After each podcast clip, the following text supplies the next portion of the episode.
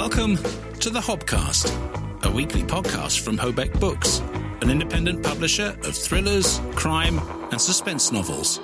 Each week, we'll take you behind the scenes of what we do, the challenges and the triumphs, the bumps and troughs of building a new creative business in this pandemic world. We'll hear from the people who make all this possible the authors, cover designers, and editors, and we'll have expert insights from our guest star interviews. Nothing is off the agenda on the Hobcast from Hobeck Books, as we combined trad values and an indie spirit. Hello. and welcome again to the Hobcast Book Show. We're back in our little studio, soon to be replaced by a much flasher one.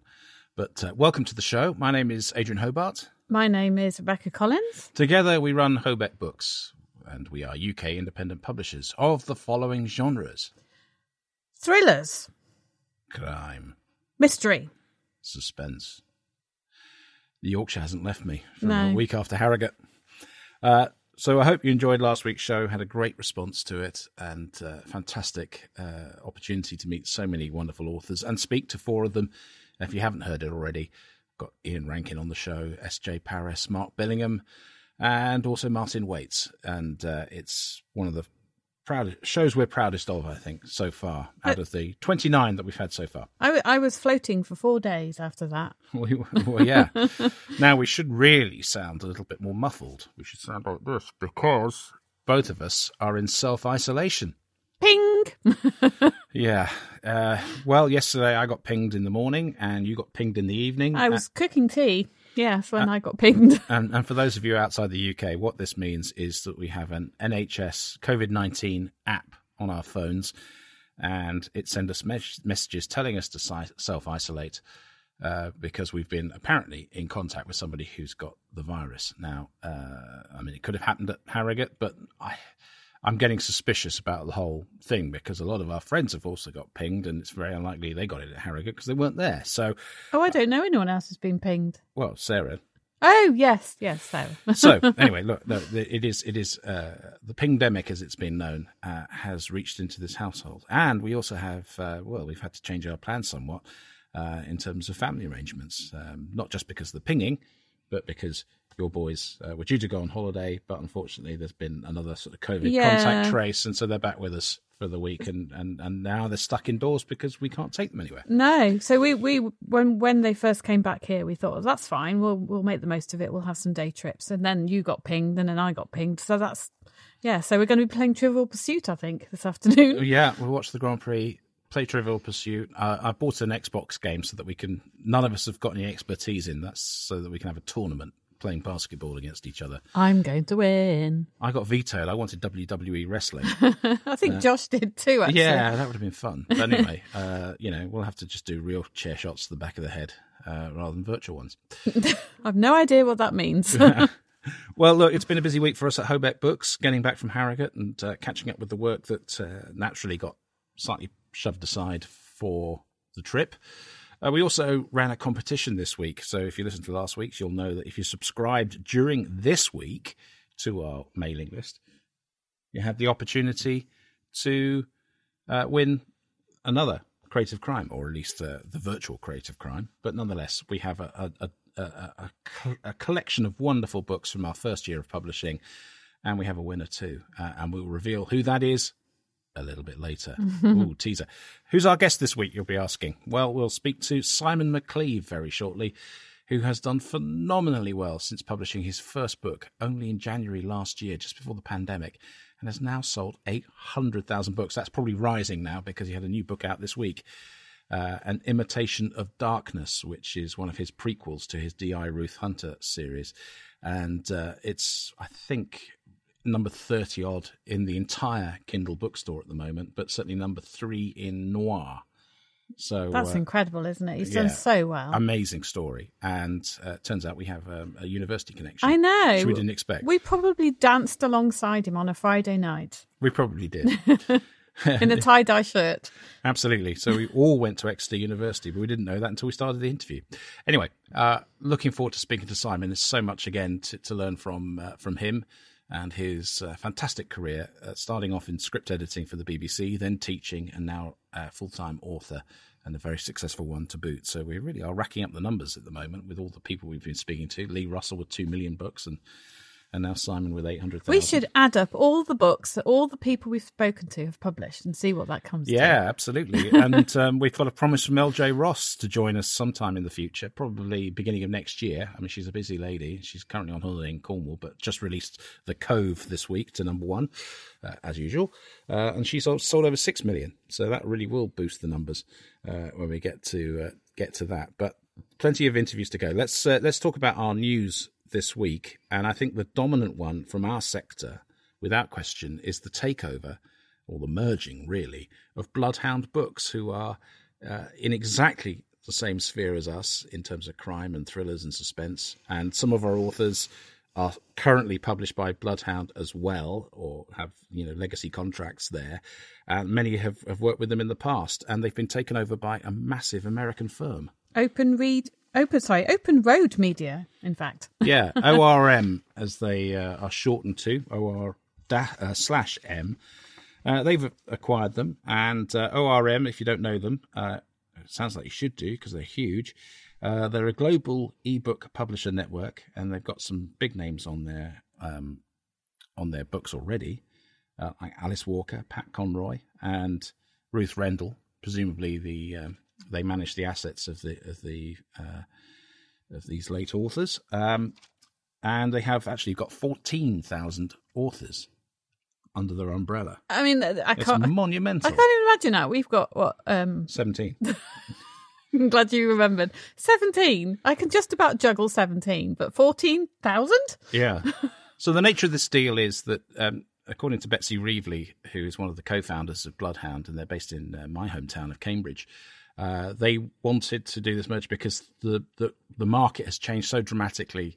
You, and from that, you get the impression that there's been a bit of a battle to to sort of surface sales um, in the digital world, and so that's this is ORM's big expertise. So that the Bloodhound organization will be subsumed into the into ORM's, and they'll be drawing heavily on ORM's expertise in digital marketing uh, and also in terms of the financial support and you know, network.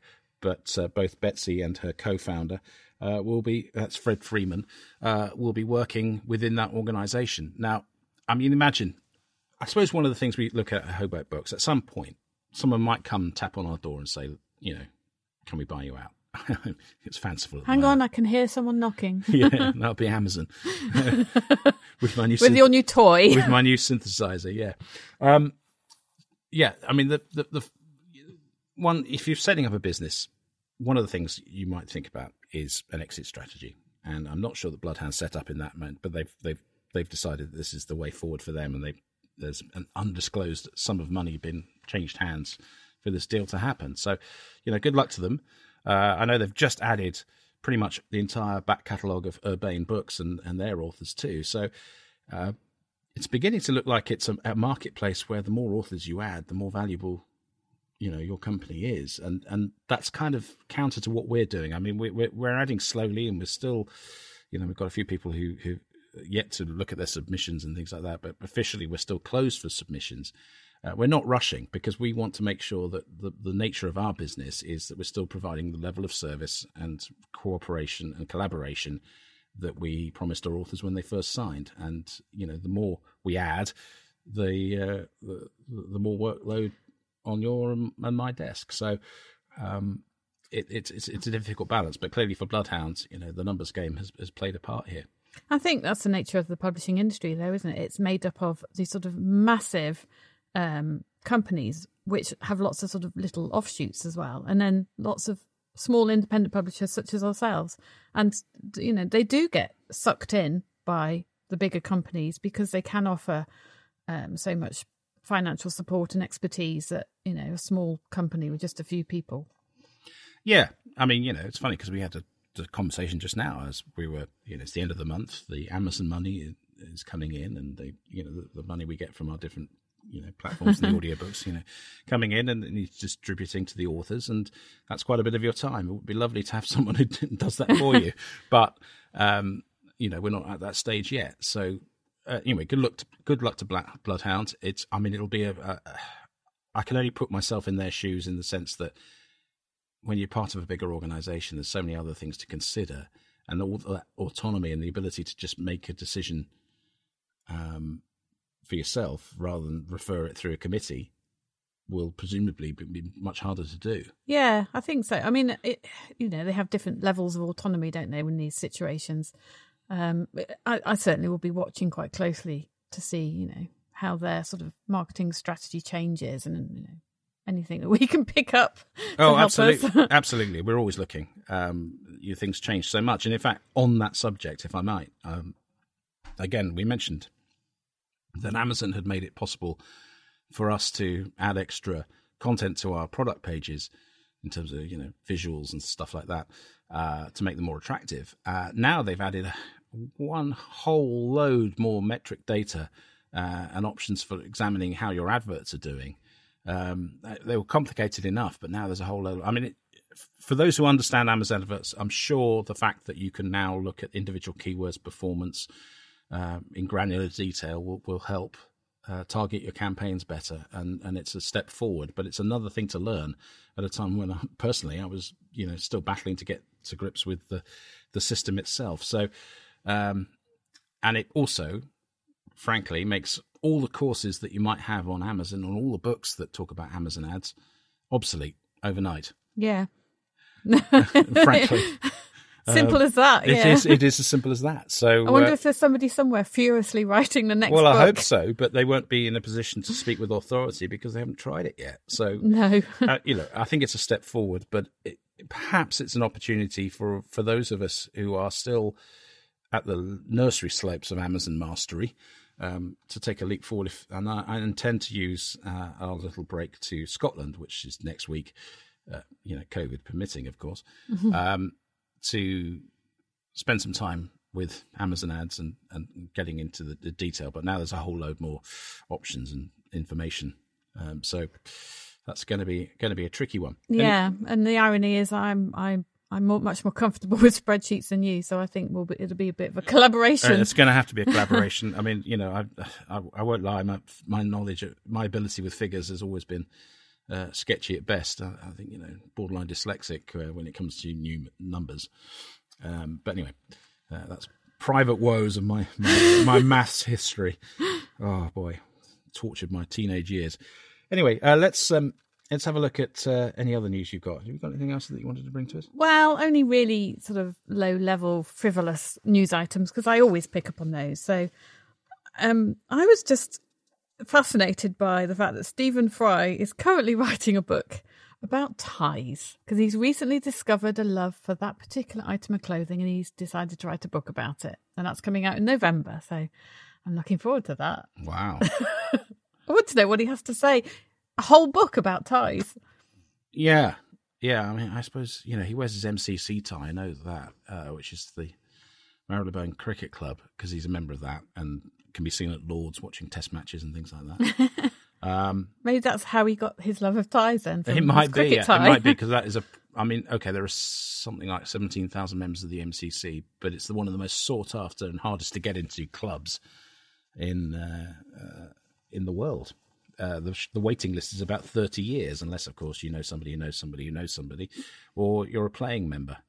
And in fact, we're talking to one of my closest friends whose sons are pretty good at cricket, and uh, he's putting them in for uh, MCC playing status as they. Oh, is that Russell? Yeah, Russell. Yeah. So um, yeah, he's hoping to uh, get some backdoor opportunities to go and watch cricket at Lords in the Pavilion, which would be wonderful. Um, yeah. But there's and, somebody else who's written a book who uh, sparked your interest. A lady who likes the kitchen.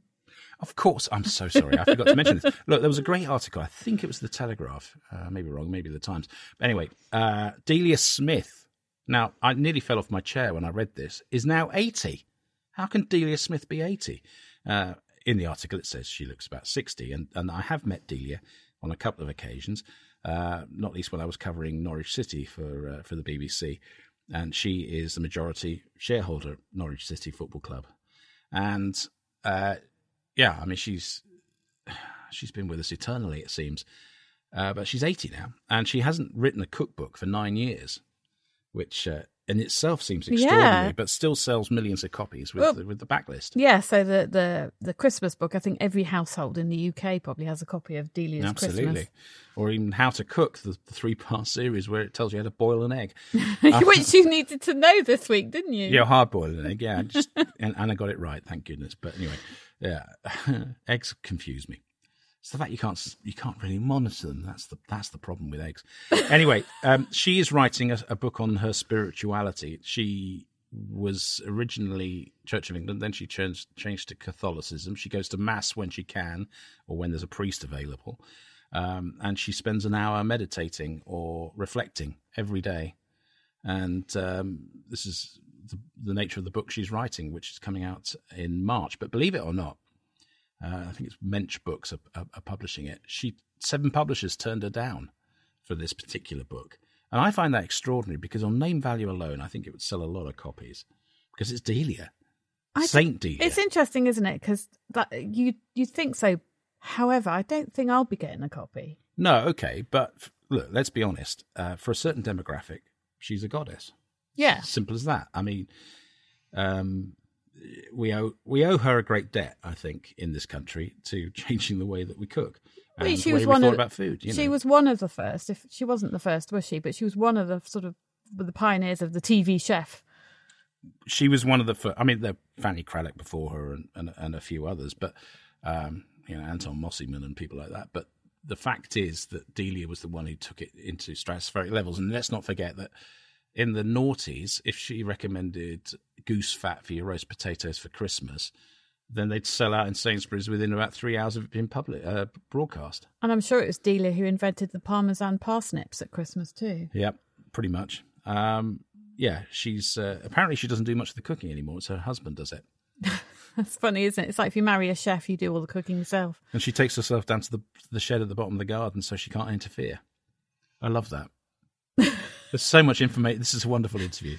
Um, But do you know the, the dead cat story? Delia's dead cat story. no, I don't know the dead cat so story. um, the, I think it was actually Clays. So the printer Clays, um, the sales the the sales rep who used to come to Oxford University Press when I worked there, told me a story um, because they printed. Um, I can't remember which Delia book it was, but they it tied in with a TV series where they built uh, a kitchen, like a garden kitchen, in her uh, on the outside of her house, and um, so the builders came in and they they made this thing and she did a TV series. And at the same time her cat went missing. And then they realized that they'd actually built it on top of the cat while it was asleep. So Delia lost her cat. My goodness, no wonder she changed. she was very upset when I'm they sure that's going to feature in a book about spirituality. because they took it down you see when they finished the TV series. And of course they found what had happened. Wow. I don't know where to go with that. I mean, we're about to introduce an interview, but I'm sort of dumbstruck, really. well I know how much you love cats so I'm really sorry Well, sometimes, depending on the mood she's in. Uh, let's get to the interview then, if I can recover my composure. With Simon McCleave. Now, Simon spent met his first formative years after leaving university as a script editor for the BBC and, and writing scripts for all sorts of the sort of serial shows you saw on British television at that time, including some that still go today, obviously like Holby City, just about, and EastEnders and The Bill. Uh, and it was a fantastic grounding for him, clearly, as you'll hear in the interview, in terms of speed of writing, cleanness of writing, but the pressure must have been immense. It, it's it's a bit of a factory, and the writers are kind of treated, well, they're expendable as he describes them. Uh, so that's a, a fascinating start to his career. Then he got, um, well, itchy feet, or perhaps disillusioned with the length of time it took to get projects off the ground when he was trying to get films done. And so he moved into teaching, which was rewarding for a decade. Uh, certainly the contact with the pupils, but then, much like many of us who reach a certain point in our careers, you know, the uh, stuff that goes on behind the scenes, the management and the uh, switches of policy and all that sort of thing, got in the way of his enjoyment of that. And so he decided to concentrate on his writing. And boy, was it a good decision. Living on the Welsh borders with uh, in Ch- and Cheshire, uh, he's written about Snowdonia. That's a setting for his D.I. Ruth Hunter series, and it has been phenomenally successful. And uh, the speed of release has been a key to this. He's written and published 13 books now. Quite extraordinary. including a spin off series. And they have become phenomenally successful in a very short period of time. We're talking about 18 months. In 18 months, he sold 800,000 books. So, as you can imagine, we needed to know how. But let's, uh, let's speak to Simon McCleave. Simon McCleave, thank you so much for joining us. And I, I guess you're in your, was it your study in Snowdonia? I am in my study in North Wales. Yeah, just on just uh, about uh, 15 miles from Snowdonia we are. So we're um, a, a, little bit towards England, um, but uh, it's sunny, which is unusual for North Wales. So I'll take that. Yeah, and I mean the moodiness of the weather is is well known, but I guess that yeah, feeds yeah. into into your writing a bit. Yeah, absolutely. I mean, it was sort of when I first started to think about the series, it was um, you know spending a lot of time driving out to Snowdonia um, and doing a little bit research on the history of it. But um, I, yeah, it, as a landscape, it's got everything. It's got you know, we've kind of got some of the huge, huge mountain ranges, great big lakes, uh, beaches, forests. It's kind of got everything you need really for a for a dark crime series. So yeah, it was perfect and on my doorstep. So yeah, and and and I sort of was aware that no one had really done that. I don't think anyone's done a crime series, whether it's books or TV, set in the, the heart of Snowdonia. So uh, I kind of thought that there was a, huge scope for for using it. Yeah, and I I've always felt that slight chill when I've gone to Snowdonia. I mean, it's it's you know the closest bit of sort of beautiful countryside, serious countryside, to where we are at the moment in Staffordshire. Um, but there's there's always a sort of feels like a finger running down my back a bit. Oh, when I'm mm-hmm. I'm in that area, it makes me think of trains for some reason, steam trains. There's a, well, yeah, yes. there's a lot of steam trains. Yes, coming out of uh, and uh, the west the Welsh Highland Railway, which is I don't know, which is sounds like it should be in Scotland, but it does, yeah. yeah. Um, but I think it's got it has got that stuff that kind of goes, you know, some of them. The when I've done the research, the kind of the druids and the folk tales that go back, you know, thousands of years, and then the Romans invading and not getting very far, and uh, Owen Glyndŵr. I mean, there's so much kind of history and of kind of battles and uh, and sort of you know folk tales and myths and legends and giants. It's kind of got, it's got everything there, and all the kind of Arthurian stuff that's there as well. Which I think the more I've researched, it's incredible that uh, you know they it's believed that that the, the, the Lady of the Lake and Excalibur is in the middle of Snowdonia. So it's yeah, there's a lot a lot of history there. That's fantastic. So let's take people through the story to date in terms of your author career. But we start off uh, a little earlier in TV. Uh, mm. And so you have a lot of experience in the, the, the, the, sort of the factory of turning out scripts. Tell us about that part of your life in the 1990s, I think. Yeah, no, I started at the BBC, uh, like yourself, and uh, as a script editor, um, and worked for a long time with writers on improving their scripts. Um, and then I became a sort of development person, so I went off, uh, worked for a couple of production companies, again with writers on their scripts developing ideas. I went to i went to america for a bit to do that. Um, so i had a kind of good grounding in it but i suppose there was a frustration that i was coming up with um, ideas of tv series or films and giving it to other writers. And so i decided to um, jump ship and try my hand at writing. Um, and with sort of varying success um, you know, I wrote for I, I did you know I wrote for the Silent Witness, um, and the, I did a lot for the Bill, if anyone can remember that. Absolutely, I can. I used to love that. um, and EastEnders and Holby and all sorts of various different things. So it was fun, um, but it was also frustrating. I think when you're in that sort of, as you call it, a factory um, writers are, are, kind of very low down on the sort of pecking order of TV drama, especially on those long running series. Uh, and they hire and fire you um, uh, all the time. So they don't really kind of, you know, they have so many different writers they use. Um, and of course, you're writing somebody else's idea, and it's very difficult to get your own ideas away as a, as a TV series or as a film. So um, there was a frustration in it, but you know, it was still uh, it was still enjoyable. It was a very very useful experience actually. Um, now that I've come to writing a, uh, my own series in terms of craft and speed and dialogue and all that kind of stuff. So it sounds like it gave you a good grounding for, like you say, for the speed of writing a series, because I think that's one thing that some writers struggle with. They know that to have a successful series, they have to keep on and keep on and keep mm. producing books. But your your uh, TV experience has sort of given you that skill to. Absolutely, I think that's been invaluable because um, you know when you're writing a script for the bill uh, they may come to you on a Friday night and say, um, "This is all changed. This character note is different. That scene needs to change. This plot needs to change, and we need it by nine a.m. on Monday morning." Um, and so you're you're kind of in at the deep end. Your whole weekend is spent rewriting and rewriting, and and possibly on the Monday they'll go back and say, "Actually, that's now changed, um, and can you change that bit?" Um, and it's it's relentless uh, and the deadlines are very very tight because of you know the production. So I'm guessing, having written X, you know.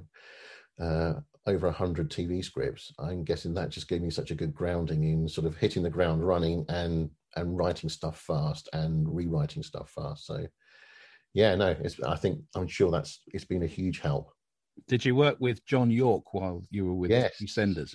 Yeah, yeah, with John Yorke on. I think I did six or seven EastEnders around the sort of turn of the millennium. So um, uh, that was a that was a that was a better experience than the bill. Um, and Holby was good as well. So the BBC were kind of slightly gentler in, in, in, their, treatment of, in their treatment of writers. Um, but um, yeah, it was all good stuff. And I think you know when I've come to write my books, it's you know it's I know how a scene works. I know how to structure a scene. I know how to write dialogue, um, and I know all about the structure of of stories. So I kind of had a, a very very strong background in in narrative writing before I decided to write novels.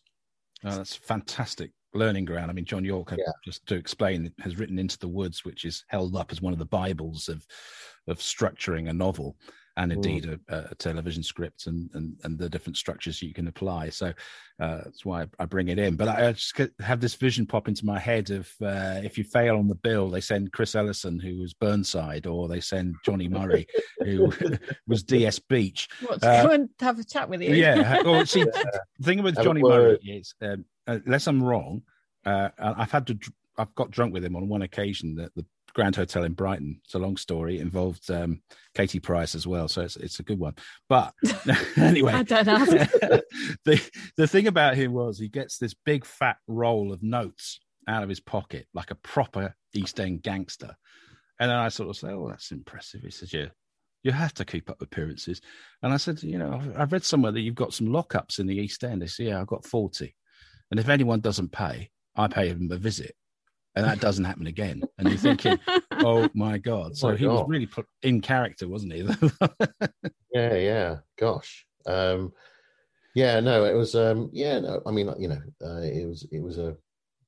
It was a very good time, I think, in in TV drama. I think, but um, uh, although I look now and sort of wonder if I'd carried on and or if I, I've been writing at a different time. I mean, the the amount of TV drama that's out there now is in, is incredible with um you know Netflix and Amazon Prime. It's sort of uh, it's opened up. There is there are huge amounts of opportunities now for series writers, but um, yeah, we shall we shall see.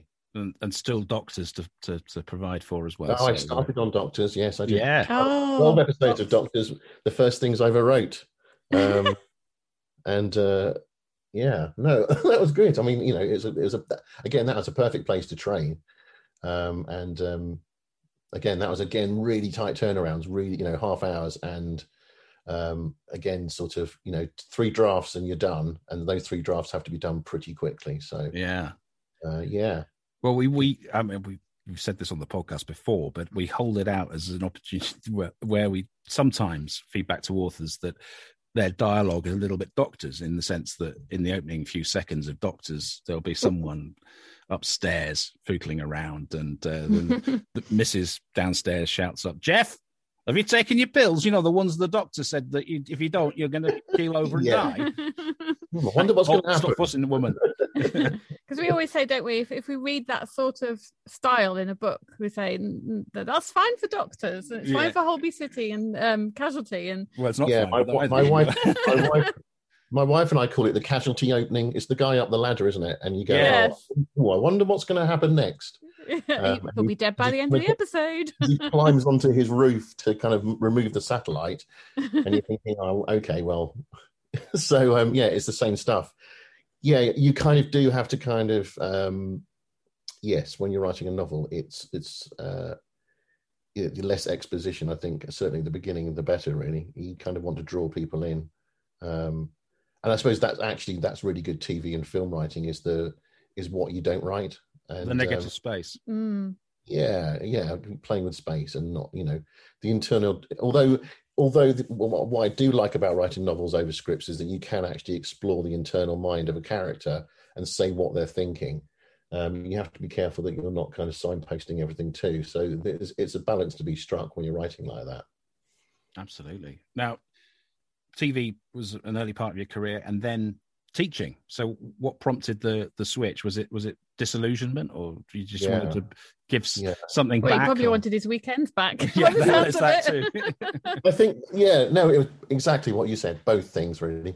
I think um, I, I, was very close to getting certain thing, you know, like a feature film. I had Richard Harris attached, and then we got the money together at Cannes, and then it didn't go. Uh, and well, then he died, so that was kind of inconvenient. So the money dropped out. Um, and there were, I kind of got very close a couple of times to sort of things happening. And meanwhile, I was just kind of churning out these these kind of scripts.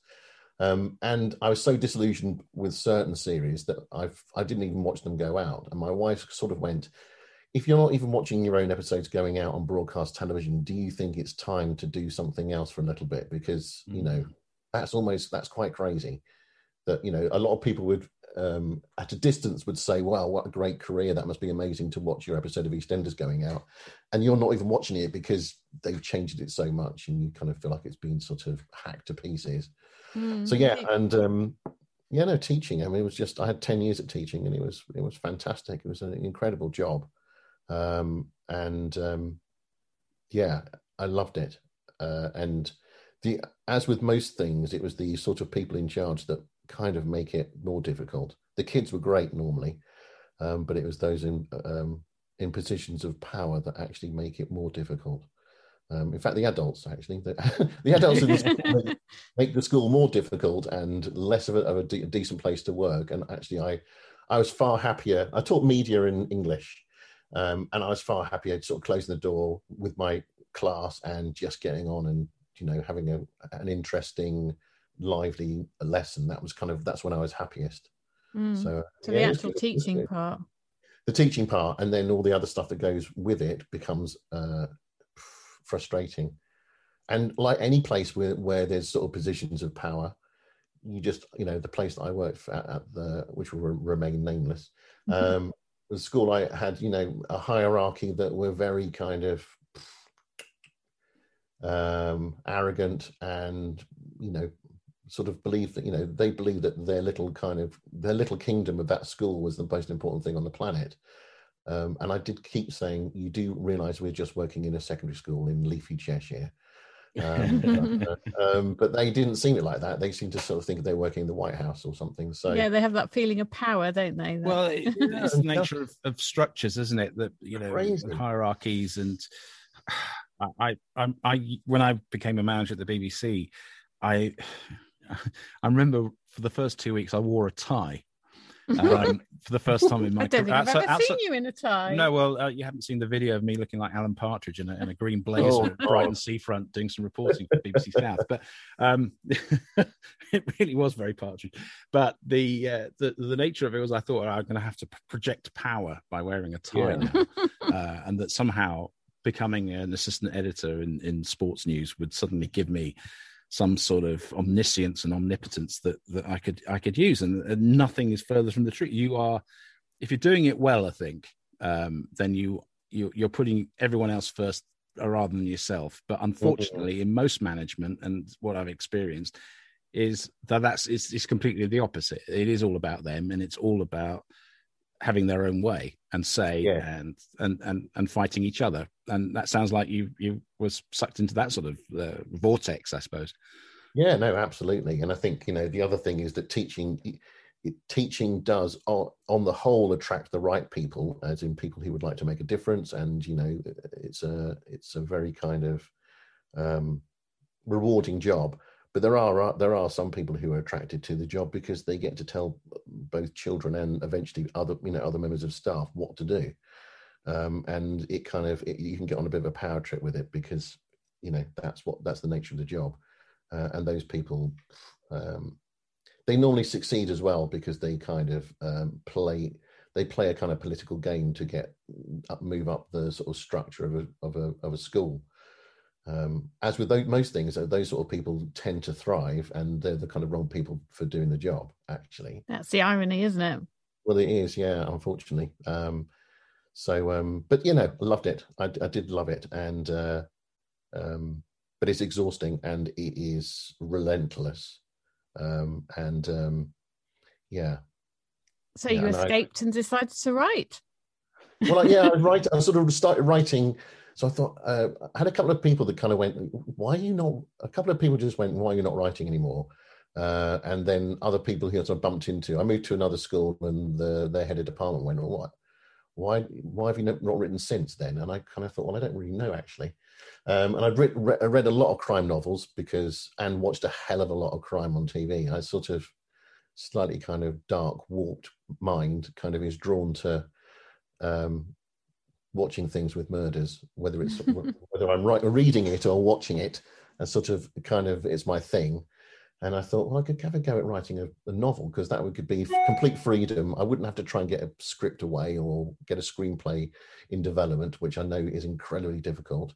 Um, and I kind of had these ideas about um, well, as a, as a South Londoner who moved to North Wales 12 years ago, I sort of thought there's something really interesting about that juxtaposition of a person from, you know, a, a metropolitan city like London coming to the middle of nowhere in Wales, which is a different country, um, and has sort of slightly kind of hostile feelings towards London as well.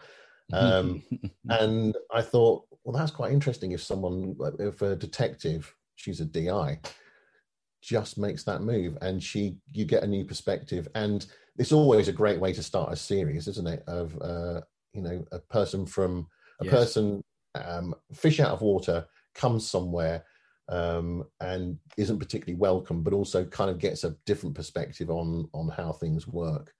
Um, and so I just thought, well, that's you know, and Snowdonia, just as we talked about, is lent itself to as a backdrop uh, uh, to a kind of noir. You know, having watched kind of Scandi noir, I kind of thought that, that's kind of there are kind of elements of that in Snowdonia as well. So I just I just started writing at lunchtimes or you know a bit after school or a bit before school and put together a book. So um and then I When got you were- people to read it. Sorry to interrupt. When you were creating Ruth Hunter, um, Mm. obviously you got the fish out of the water, the, the, the London background. Um, we we often ask authors when they're developing a character, which clearly has already led to what a dozen books now out in print. Uh, yeah, I'm writing book ten on that series, but Yeah. yeah, with her actually, yeah, there's tw- uh, yes, the thirteenth comes out on Wednesday, so There, there you go. so, So- the baker's dozen. Right. So, Yeah. um, and and you know, you read the the structure books and all that, and they say, right, well, make sure you got flaws. So, how many did you give her uh, to work against uh, when you when you? a huge amount. Both of the, I think, I mean, uh, from you know, from the reaction of readers in terms of reviews and emails that I get, it's the, I think the the thing that seems to attract people to my books is the the two central characters are incredibly flawed. Um, and make huge amounts of mistakes and self-destruct and have all this kind of stuff going on. However, when they're at work, they're very good at what they do. Mm, Um, so with her, I also I had this idea that that she needed something else. So rather than her, I wondered why. I, I started to think why she would move away from London, apart from the fact that she worked in Peckham, which is kind of you know sort of the most, probably the most dangerous place in London to live. Um, which I'm guessing was uh, which was a fair a fair kind of motivation to move.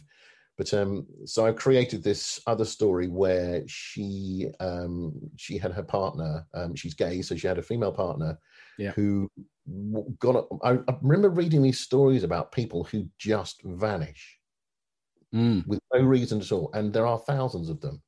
Um, and I thought, so she has this partner who gets on a train in Crystal Palace, um, going to Victoria, and just never gets off the train, and no one knows what happened.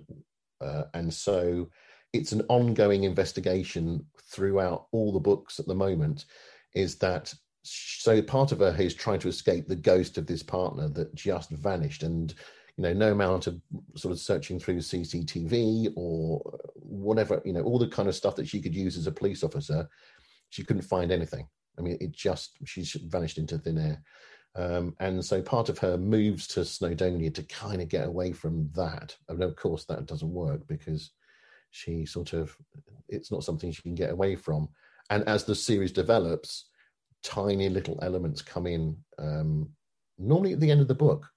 Mm, ah, yes. book just to get as a as a kind of um, crude marketing tool. Yeah, a device. so, uh, yes. Oh my god! Uh, and a new piece of evidence arrives, and so it, yeah, I won't tell you where we are now, but the but it's developed and it's and it's kind of um, book ten is where everything to do Ah. with that plot explodes. So, But do you know what happens? Do you know the out- the the, the final outcome? Mm. Yeah, because it all happens in. I mean, it's happening now in books ten and eleven, is where um, the what's actually happened to her is being, you know, is kind of coming to a climax. Ah, Ah. Because I think actually, you know, I I envision that this series can go on for like twenty books, but I kind of feel that keeping that going for twenty for twenty books would would kind of. I think people have had enough now of that kind of stuff. So I think it's time for that part of the book, that part of the series, to find some kind of conclusion. Right. but did you know that at the beginning when you started writing? Did you think I've got this sort of plot that goes all the way through, and this is the outcome, but I've got to get there, or did it just happen Yeah, I had that, but didn't had no idea at what point in the series that was going to happen. And actually, I mean, I didn't really know because I wrote the first book going right back, so probably two, two and a half years ago, and I read the wrote the first book in isolation, thinking, well, I'm not, I'm probably never going to write the second book because the first book's never not going to sell. I didn't think it was very. I thought, well, I- I'd given it a go, and I suppose the only thing that I had going for me was that certain people uh, who I knew that were big crime, you know, read a lot of crime, read them and went, well, that's just like the stuff that we read. um, in fact, it's, it's kind of identical, and it's it's you know it's definitely not worse, and it's better than some of the stuff we read. And I kind of went, really, sort of like amazed. and I thought, oh, hang on a second, that might be um. So, but obviously, I just I had created this this thing in in the first book, thinking, well, I'm never going to certainly won't be writing ten books. So Amazing. it was sort of I just kind of wrote it in isolation, thought it's quite a good little hook through the first book. And if by some miracle I but write a second book, then I'll have to pick it up and start running with it. But I didn't really think that was going to happen. And you went down the indie route as opposed to the traditional, uh, Yeah. you know, relying on Hachette or Orion or someone to pick you up. Um, and like us, in, in a sense, been inspired by people who've gone before, Joanna Penn and uh, Mark Dawson and Mm. Joffe Books and people like that. Um, reaching out to an audience, building it from scratch. But how difficult was that? Um, well, I, I had a few. I still had some a few contacts left. I mean, obviously, I was aware that I did need to get a literary agent to start with. There was no point going directly to a publisher. Um, and I tried a couple of people that I still knew from working in TV. Um, and you know, with the usual stuff, uh, six months later, someone would come back to me and say, "It's not for me, but I know so and so down the down the corridor might have a look at it." And I was thinking, well, I'm sitting here, for that. so I just kind of went, I just would like to get this out there and get people to read it. Um, and I read an article about Mark Dawson just completely by accident, and suddenly went, "Oh, this that sounds really interesting."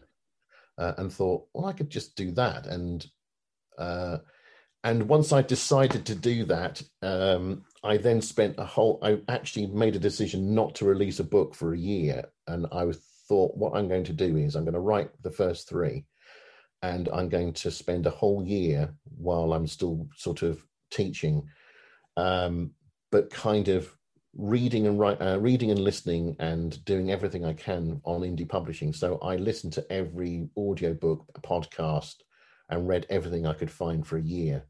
So I completely immersed it. I did the Mark Dawson's courses, I did Nick Stephenson courses, I read books by Chris Fox and Jo Penn and listened to everything I could do and kind of like did it like a mini degree in self publishing.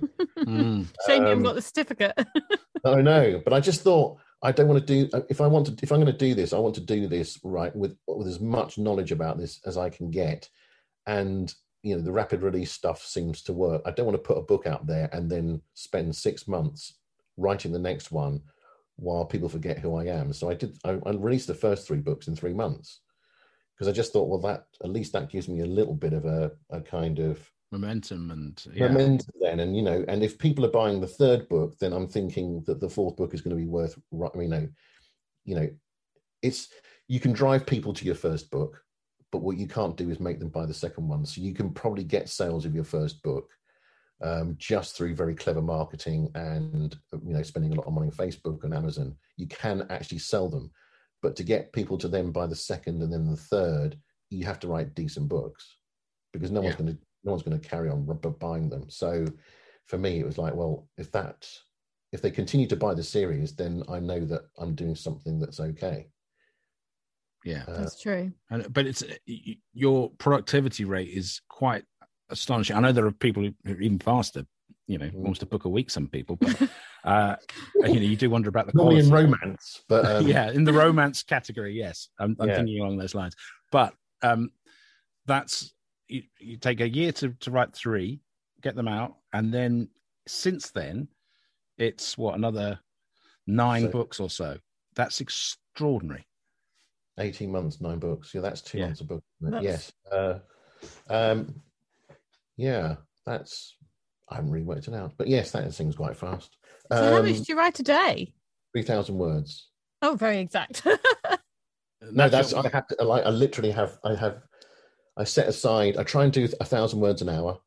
Sometimes it's less than that, but I could try and do that, and I do them in very sort of short bursts because after writing a thousand words in an hour, my brain normally feels a bit sort of all over the place. So I'll go and take the dog for a walk. Um, and sometimes I'll space it out. So I write one in the morning, one late morning, one late afternoon, and hopefully by the end of the day I've completed three thousand words. Sometimes it's one thousand, sometimes it's four, but it's I try and aim for that. And if your books are seventy to eighty thousand, it doesn't take that long to get a first draft out. And I think because of as we talked about the the TV stuff, my first drafts are pretty close to what goes out. There's, I have an editor, and I had a very, very good editor for the first um, eight or nine books, and she was a developmental editor, and she kind of was brutal and brilliant. That's Rebecca Miller. Uh, sorry, Rebecca Miller. Yes, that's right. Yeah, yeah, she was fantastic. Uh, and she pretty much taught me how to write novels and with the first three because I, I, didn't have a clue. Um, um, so I work less with her now because I kind of I kind of know how to do the structure. Um, and then I just have a I have a, a brilliant um, sort of um, sort of copy editor stroke proofreader who is meticulous um, and quite scary actually. uh, they often are, aren't they? and gets very angry with me if I get things wrong, which is uh, and um, and she turns stuff around in about 10 days and then we're ready to go. So amazing. it's, it's work it works really well at the moment so and yeah. covers a uh, stuart Bache still? Yeah absolutely yeah. Stuart's just brilliant uh genius. Um everything he's done for me has been absolutely spot on um, and these days are just trusting him implicitly. You know, I, I, don't know whether he knows what I want, but if I tell him something or I send him a picture, a bit like this, yes, 10 days later, I get this incredible cover back. Um, so, uh, yeah, he's brilliant, absolutely brilliant. And uh, for those um, listening, you know, I mean, I, I read somewhere that it's what three hundred thousand books last year. Um, has the momentum continued in terms of your sales and you know impact? Um, yeah. Uh, well, to date it's eight hundred thousand, but I'm Blimey. I'm thinking that well, projecting forward, I, I talked about according to my accountant, it'll be a million books by Christmas. So, um, which is sort of mind blowing when I only sat down thinking um, if I sell a few hundred, I'll be really happy. So, uh, yeah, I can't really complain. That's a, that seems like an incredible amount of books. I don't know how that's happened, but um, yeah. And in terms of the wider crime community, because we've just been obviously dipping our toes with the mm. since we started Hobeck Books, it was the first opportunity to really get go to a Harrogate or anything like that, Crime Fest or uh, and meet the established trade. What sort of yeah. um, relationship have you had with with them? Because we got the feeling that yeah, they were pretty uh, welcoming the author side of it, but on the um, let's put it on the publishing side, a little bit snooty. Um, how, how, are you? What sort of relationships have you struck up with the, the wider community?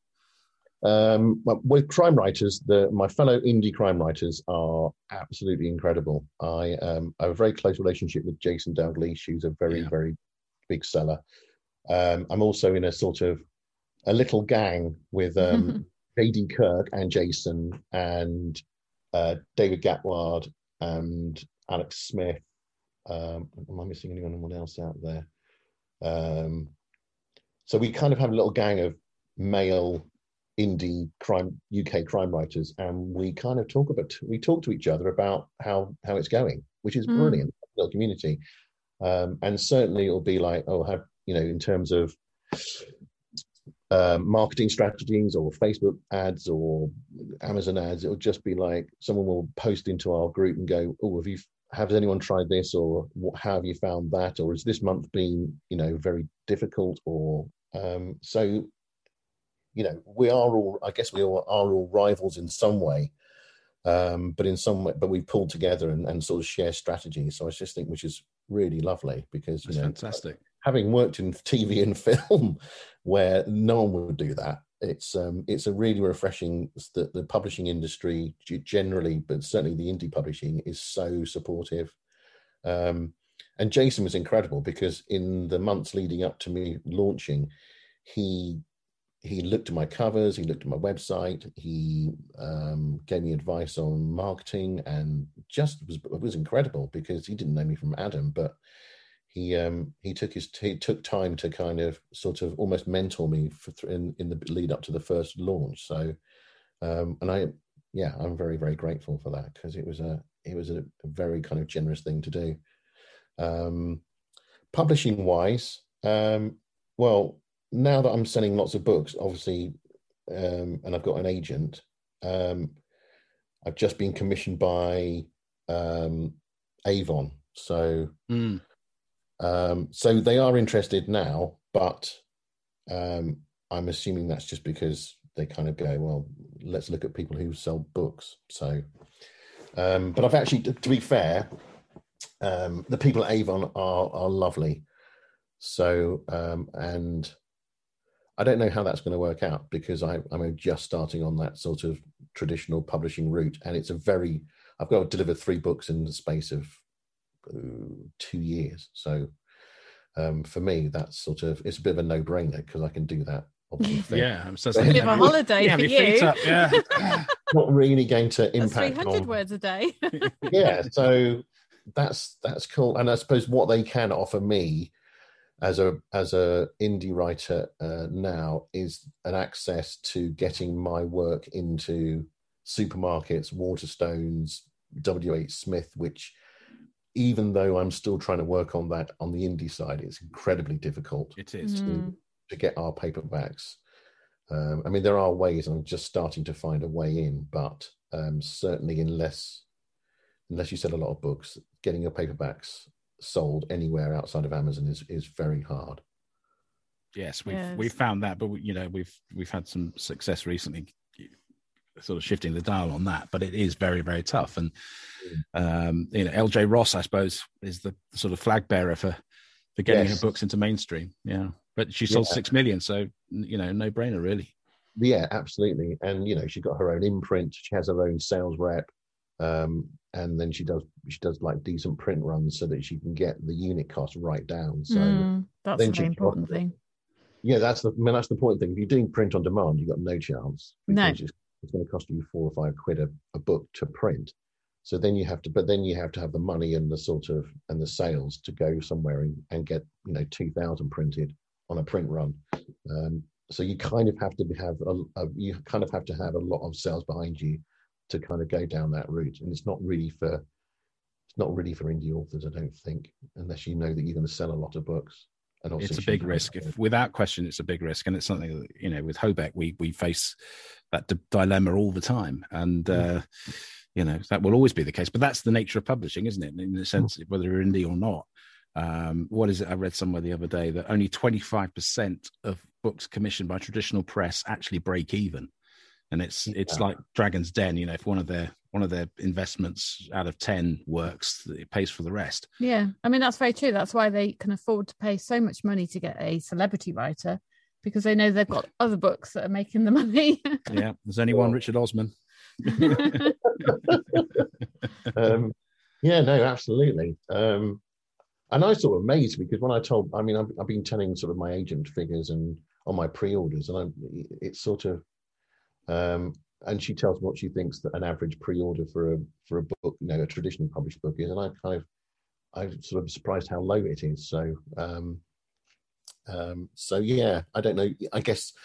Um, there's certainly the, the other thing that I've seen recently is the the move from of publishers into digital, which I'm guessing, which was like sped up by the pandemic. Yes. But if you go on if you go onto Amazon now and look at the digital charts, um, we're being swamped. I would say we, but um, Yeah, leading, leading indie authors are getting swamped, and the smaller ones getting nowhere. yeah, and my rankings are definitely getting taking a hit.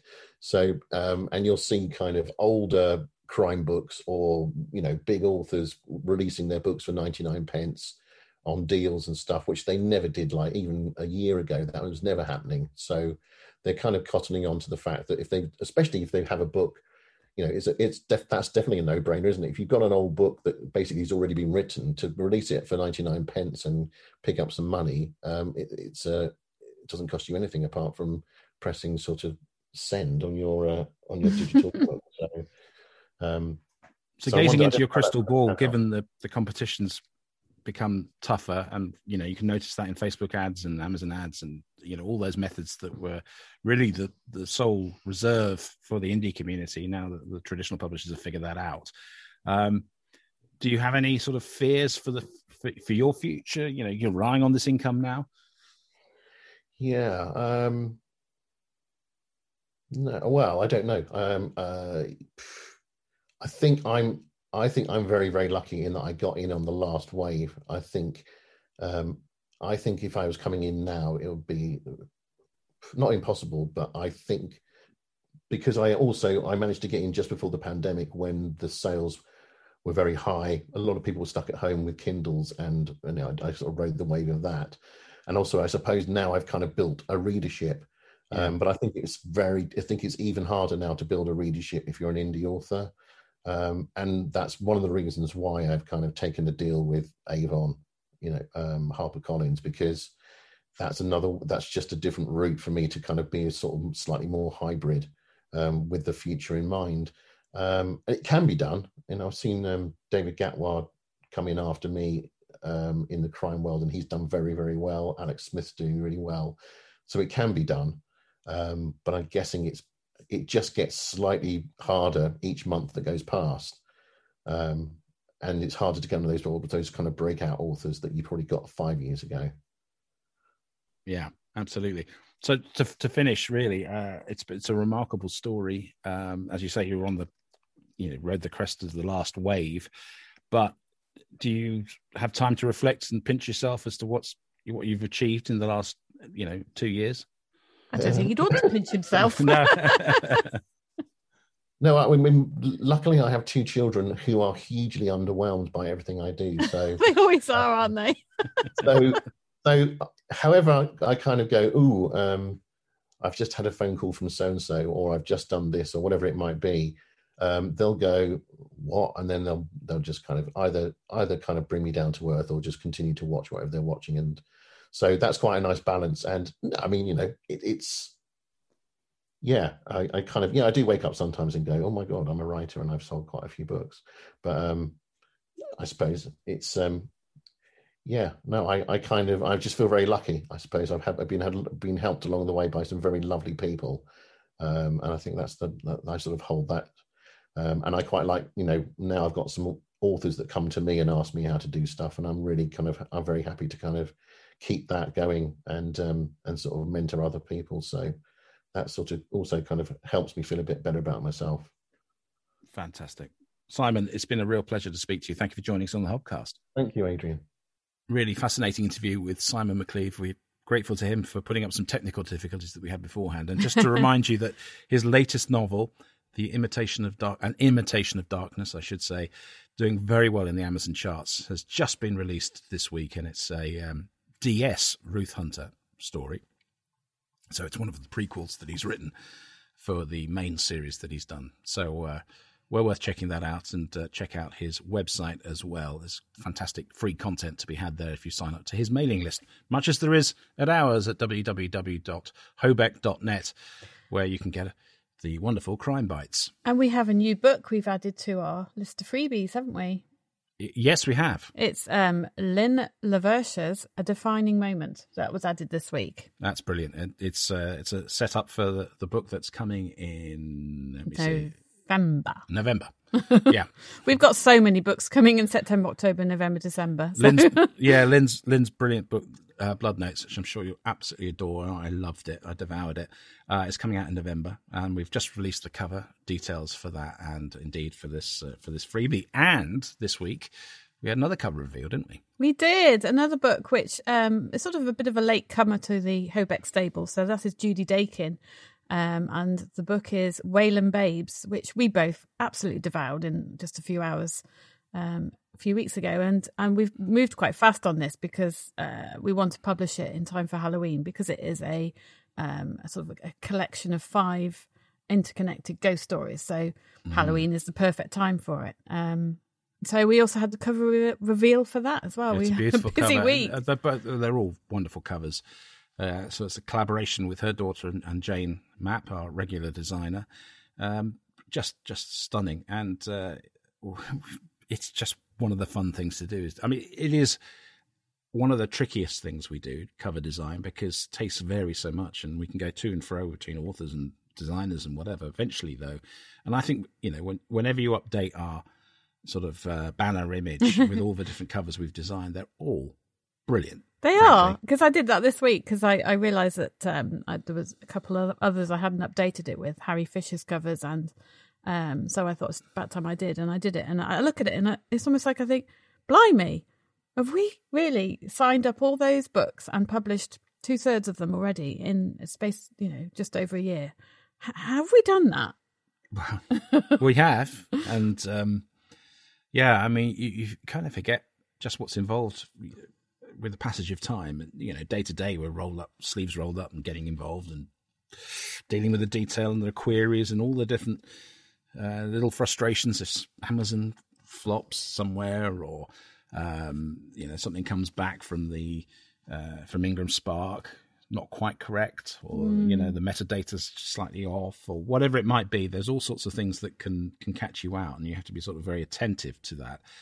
Quite apart from the sort of work I'm doing at the moment which I'm doing one proving one of our future novels at the moment and sort of finding myself in that sort of uh, focused alert state where you're looking for stuff you're looking for for problems um, and trying to recognize, for instance, when you get to that point where you've concentrated for a certain amount of, might be 25 pages, and you need to take that break, step away because you're beginning to glaze a little, and you you might there's just a danger you might miss something. Yeah, and I actually think that's quite good advice for anyone who is proofreading: is look for problems, actively seek out issues, rather than hope it's hope it's fine and hope it reads well. You know, with proofreading, it it doesn't matter that much because the copy editor has already, you know, read it for sense and for clarity and for um, whether the story holds together. So you are you're looking for the nits basically. Yeah, and every time you hit dialogue, just checking that the the speech marks are the right way around. Yeah, because sometimes, and it's a tiny error, but It's very very easy to gloss over with your eyes. Anyway, that's something that I've been working on this week. Working on audio. We've put out for auditions for uh, for a future production. yes, that's quite exciting, isn't it? Yeah, yeah, it is. It is um, uh, one of our forthcoming novels. Um, Silenced by Jennie Ensor. We're, we're looking to put together a cast this time. It's going to be slightly different from what we normally do, which is normally a mono narrator doing everything. But this time it just screams you need authenticity with two of the characters. So that's what we're casting at the moment. And I think we hope we'll, we'll find some amazing new talent to the market uh, in doing so. Yeah, I mean, what I love is the fact we're giving an opportunity to one or more people who may never have um, done audio narration before, and it might be their career. It might launch their career for them. I hope so. I hope so. I think it's a really big step for us, and um, it's a process that uh, I'm really looking forward to. So, come October, that'll be part of my working brief is to go and record this and, and direct some uh, some new talent to the market, and um, you know, narrating for the first time and creating characters and and telling the stories with huge authenticity. That's such a powerful book. Um, I know you're going to love it. I know. I say that about every book. Of course, if we don't love it, then we're not going to publish it. I It's mean, as that's simple as that. yeah, really. that's one of the reasons why when we're reading submissions, we only take on books that we, we feel passionately about. Yeah, absolutely, and and indeed authors that we feel passionately about. And we feel passionately about them all. Makes it sound like we're having affairs with them all. Um, yeah, rather. Yeah, uh, let's talk about that off. Yeah, so I mean, what this, you've been you saying you've been doing lots of sort of proofreading, thinking about this this audio project that we're doing, but I've also been playing a bit further, a bit deeper into video. Yeah, and and and and um, using a new uh, uh, one of the great video is very very powerful um, when done well. Done badly, it's it's a nightmare. The the hardest thing is to get the sort of imagery you need to tell a story, and you found a really useful source of video that we can use, you know, under license. Uh, that is relatively inexpensive Yeah. compared to many other sources. I mean, if you if you go to, I mean, we use, for instance, Adobe Stock is our, our main image gallery, and uh, I subscribe to that, and it's you know for for images, it's a remarkably um, inexpensive service, really. But for video, you're looking at for you know 15 second clip. It's uh, for the standard license is about 50 pounds a go. Now, if you're building a video with six or seven bits of video, that's a very expensive thing, and that's obviously a lot cheaper than going out and filming it yourself and getting actors and all that sort of thing. So, um, what you're doing is, is superb, and it's like anything. It, you do it with uh, the best of intentions in terms of reaching a new market and generating sales. Some of it will work, some of it won't, but it's worth trying. Yeah, absolutely worth trying, and I'm learning in the process, and so you know, I love the fact that it, it's teaching me new skills as well. Yeah, absolutely. Listen, we ought to uh, announce who our winner is. Yes, we ought. So um, this competition was open to uh, anyone who was not at Harrogate. However, there will have been people who subscribed, whether they were Harrogate or not, during the last week. And of course, the competition's open to them as well. So it's basically anyone who subscribed from noon last Sunday to noon today. Yeah. So we have a winner. We don't know whether he was at Harrogate or not. Um, and his name is Michael Mackenzie. Congratulations, Michael. And uh, what do we know about Michael? Well, we know that he is an author. Jolly good. and he's also in the running for the McIlvanney Prize. well, there you go. So he could get the McIlvanney Prize and this. I mean, you know, he's got this.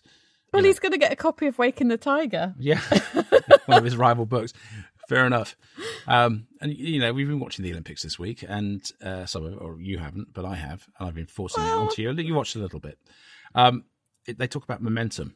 You know how one medal can uh, can raise. You know, it may be that this is the thing that gives him the momentum to take the McIlvanney. Maybe, yeah. anyway, as it happens, uh, we gathered that he might live in Glasgow, which is where we're going to be later in the week, all things willing, and then catching a ferry over to the Isle of Arran, which is where next week's show is going to come from. And just remind us who we've got as our guest next week, please. Yes. Um, so we're speaking to a lady called Lesley McElvoy. McEvoy. McEvoy. McEvoy. I'm not very good with these uh, anyway, uh, so she is a behavioural um, psychologist, and she's published one book called uh, The Murder Mile, and she's got another book out in November. Um, so I think you know, be interesting perspective, uh, a little bit like Chris Merritt, who we spoke to. Yeah. Yeah, Um, so Chris Chris had a background as, as a clinical psychologist, and this is a behavioural psychologist. Yeah. much more. I, I imagine that's sort of almost being, you know, like uh, the character of Fitz in Cracker. I think they were a behavioural psychologist. Yeah, and and I you showed me one episode of that, didn't you? And I we- loved it. Yeah, we, loved we it. need to get round to watching some more of it. Um, but then again, we've got to run Hobeck sometime. you know, can't always watch Cracker. I mean, admittedly, I started watching Bergerac again, which has turned up on BritBox. Hallelujah! And uh, Hallelujah. Yeah, no, I mean, a young John Nettles, he really was a very good looking man, wasn't he? Uh, I he didn't really do much for me, I have to say. no, not in the leather jacket and the, the MG Roadster. No, no, no, no. It was making me my hair go. "Ugh." What about Charlie Hungerford? Was he more your type? No, no. well, I was only a teenager, wasn't I? I was about thirteen when Bergerac was on the TV. Right. Well, so Lesley's joining us next week um, as our as our guest, which we're really looking forward to, and it will come from the Isle of Arran. So we'll we'll be recording on location. There's a tiny wee bookshop there apparently, which we're looking forward to visiting. And there's an art shop. Luke told me. Well, there are well, there's two distilleries as well, which is uh, of greater interest to me, frankly, and seven golf courses, which is a massive interest to me. yes. And I've just bought my Arran golf pass, which gives me access to them all. How about uh, toes? Yeah, Toby might well get a chance, but I, I shall buy them on an individual basis. I dare say that junior rounds are much cheaper, so we, Yeah. we won't need to worry about that. But um, we are so looking forward to it. We haven't had uh, a significant, certainly as a, as a group of people, holiday for years. No, actually. no. This is the first proper holiday as taking away the kids somewhere different for well since I've moved to here. Um, Well, even before then, I, I, um, so my uh, dad and my stepmom own a caravan in Borth, so we used to go there quite a lot because it was convenient and obviously, you know, for a lot cheaper than booking a cottage. So they haven't been on a on a sort of proper holiday that's not in Borth for quite a Oh, while. it's going to be stunning. I mean, you know, if the weather holds up, it's, we're, we're down on the beach at Kildonan, which is the southern tip of, of Arran in the lowland bit, um, overlooking the Ailsa Craig and on the Firth of Clyde. It's just going to be wonderful if we get there. I so have an- fingers all crossed. We're, as we are pinged at the moment, we're, we're not allowed out for a few days. I have an important question for you. What's that? How many books am I allowed to take? How big's the car? Well, we're putting the roof box on. I will give you a certain proportion of the roof box. Excellent. So half. it probably will end up being half. Uh, I wanted to just, if I may, take this opportunity to uh, wish my two boys happy birthdays. Uh, ben has his birthday as we record this, and James tomorrow. Um, sadly, because of the pinging, I won't actually get to see them on their birthdays, which is um, uh, a matter of some regret, to say the least. It's it's such bad timing, isn't it? It's, Yeah. Yeah, it's awful. It's awful. And it's quite upsetting, really, when I think about it. So I'm, I'm going to start choking now. Yeah. But anyway, listen, um, happy birthday, lads. Happy and, birthday. And um, I'm proud of you both. I really am. Anyway, uh, I hope you like the presents. yeah, they're pretty esoteric. We'll put some pictures up um, when they've opened them next week. Anyway, uh, thank you for joining us on the Hobcast Book Show. Uh, thank you to Simon McCleave for being our guest this week. Thank you to Rebecca for everything you Oh, do me? for me and for the company. Oh, you're welcome. Right, and you're supposed to say thank you. Oh, oh, thank you too. Yes, for the coffees and also for putting up with my. I have a question about Hobeck, if I may. Yeah, and I go, oh, what? And then he's like, "There's a little puff of smoke," and I think, "Where's he gone?" And I'm going, can't you see I am watching the heats of the 200 meters butterfly on the iPhone? Um, please do, do not disturb. No, no, it's not like that, really. I've, I've been very, very, um, uh, what's the word? Circumscribed with the um, the amount of uh, Olympics I've watched. Anyway, uh, and, you know, it's it's wonderful to have it on, but it's background noise to the otherwise business of making a show like this, the Hobcast Book Show and Hobeck Books. Thanks again for joining us. Don't forget to go to our website, www.hobeck.net. There is 20% off any of our paperbacks, should you wish, if you use the code Hobcast20 in our shop. Uh, but for, from, uh, for myself, Adrian Hobart, And myself, Rebecca Collins. thank you so much for listening. Have a great and creative week. Bye bye. You've been listening to the Hobcast from Hobeck Books with Adrian Hobart and Rebecca Collins. You can find the show notes at our website, www.hobeck.net. You can also use the exclusive Hobcast discount code for any of the products at our Hobeck online store. Just enter the code HOBCAST20 for a 20% discount. Don't forget to subscribe to the Hobcast and feel free to contact us with any feedback. Until next time, remember our motto Trad Values, Indie Spirit.